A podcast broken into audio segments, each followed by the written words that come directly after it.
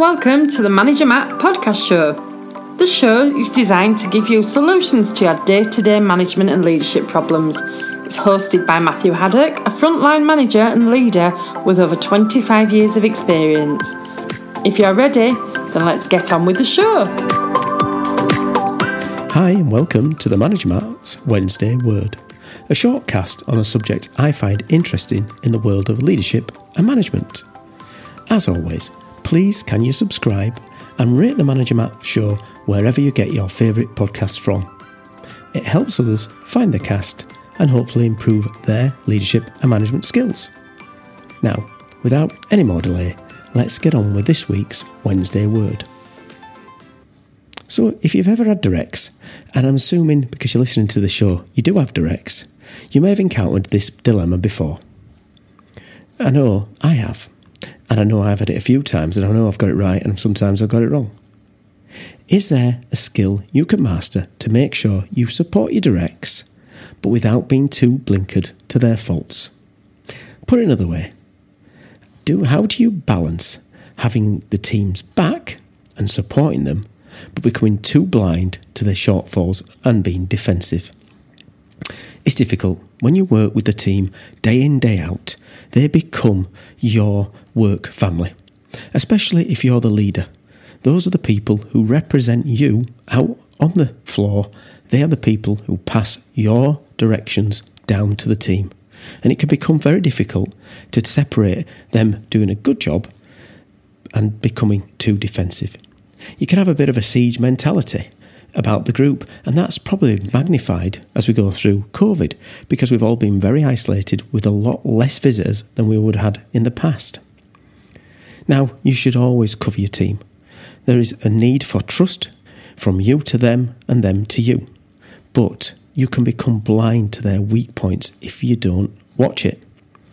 Now, obviously, it is natural for you to become defensive when others outside may criticise your team. You've worked with those people, you're proud of them, you may have even brought most of them into the business. But there's a balance as a leader. So, how can you stop this natural movement to being too defensive? Well, first thing is to understand there may be a blind spot that you could have. And that's always the same in any problems. You have to understand that there's a problem out there to be solved. And this could be as simple as stepping back and thinking, do I have a problem around covering too much of my team and maybe not being open to the fact that they could be making errors or mistakes? Now, from that starting point, you can then go and I start to gather other points of reference. There'll be other people's opinions, either within the team, so team to team's views is very important. You may get your own observations by interacting and stepping back and watching their email conversations, their interactions in meetings, the way their body language works when they're sat in with you on briefings. And you can also get external stakeholder views and ask them what they're like when you're not around. You can't be around your directs 24 7. There'd be no point in having them if you had. Now, from this data, you can start to see are you becoming overprotective? Is there really an issue? And have you got the right balance between the two? There's always an old saying that I've heard in the past, you might have heard it. It goes something like this If one person calls you an ass, well, that's their opinion and that's up to them. If two people are calling you ass, well, obviously it's a conspiracy.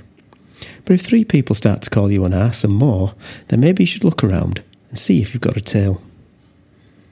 If you're hearing news about your team from multiple, and this is the important bit, independent sources that don't align to your view of your team member, then you really need to challenge the way you're working and the way you're thinking. On the reverse, you might think you're getting negative news about an individual from multiple angles, but just be aware, go back and just check is this really just the same information being repeated through many people? One person says it, two people listen, then three people tell you the same news, but realistically, there's only one person actually telling you that. And remember, people in businesses make it work, but there's always a bit of politics and there's always a bit of personal opinions. You can't get on with everyone all the time, which can cloud reality. So just remember, you must support your team. You've got to have the back, but just have a balance as a leader to step away and say, Am I being too overprotective. Well, that's my Wednesday word for this week. Now, as ever, you can always give me feedback on the show because it's a gift to managermattpodcast at gmail.com. Remember, I read all my own emails and will reply to anyone who asks me any questions about the show. But if not, that's it for me this week. Thanks for listening and goodbye. Thank you so much for listening to this Manager Matt podcast. We hope you found it interesting, helpful, and actionable.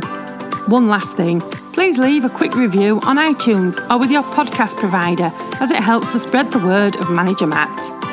If you haven't already done so, please subscribe to the podcast. And if you did like anything in particular, send an email to managermattpodcast at gmail.com or visit managermatt.co.uk for more content. Feedback is a gift, so let's keep giving. See you next week.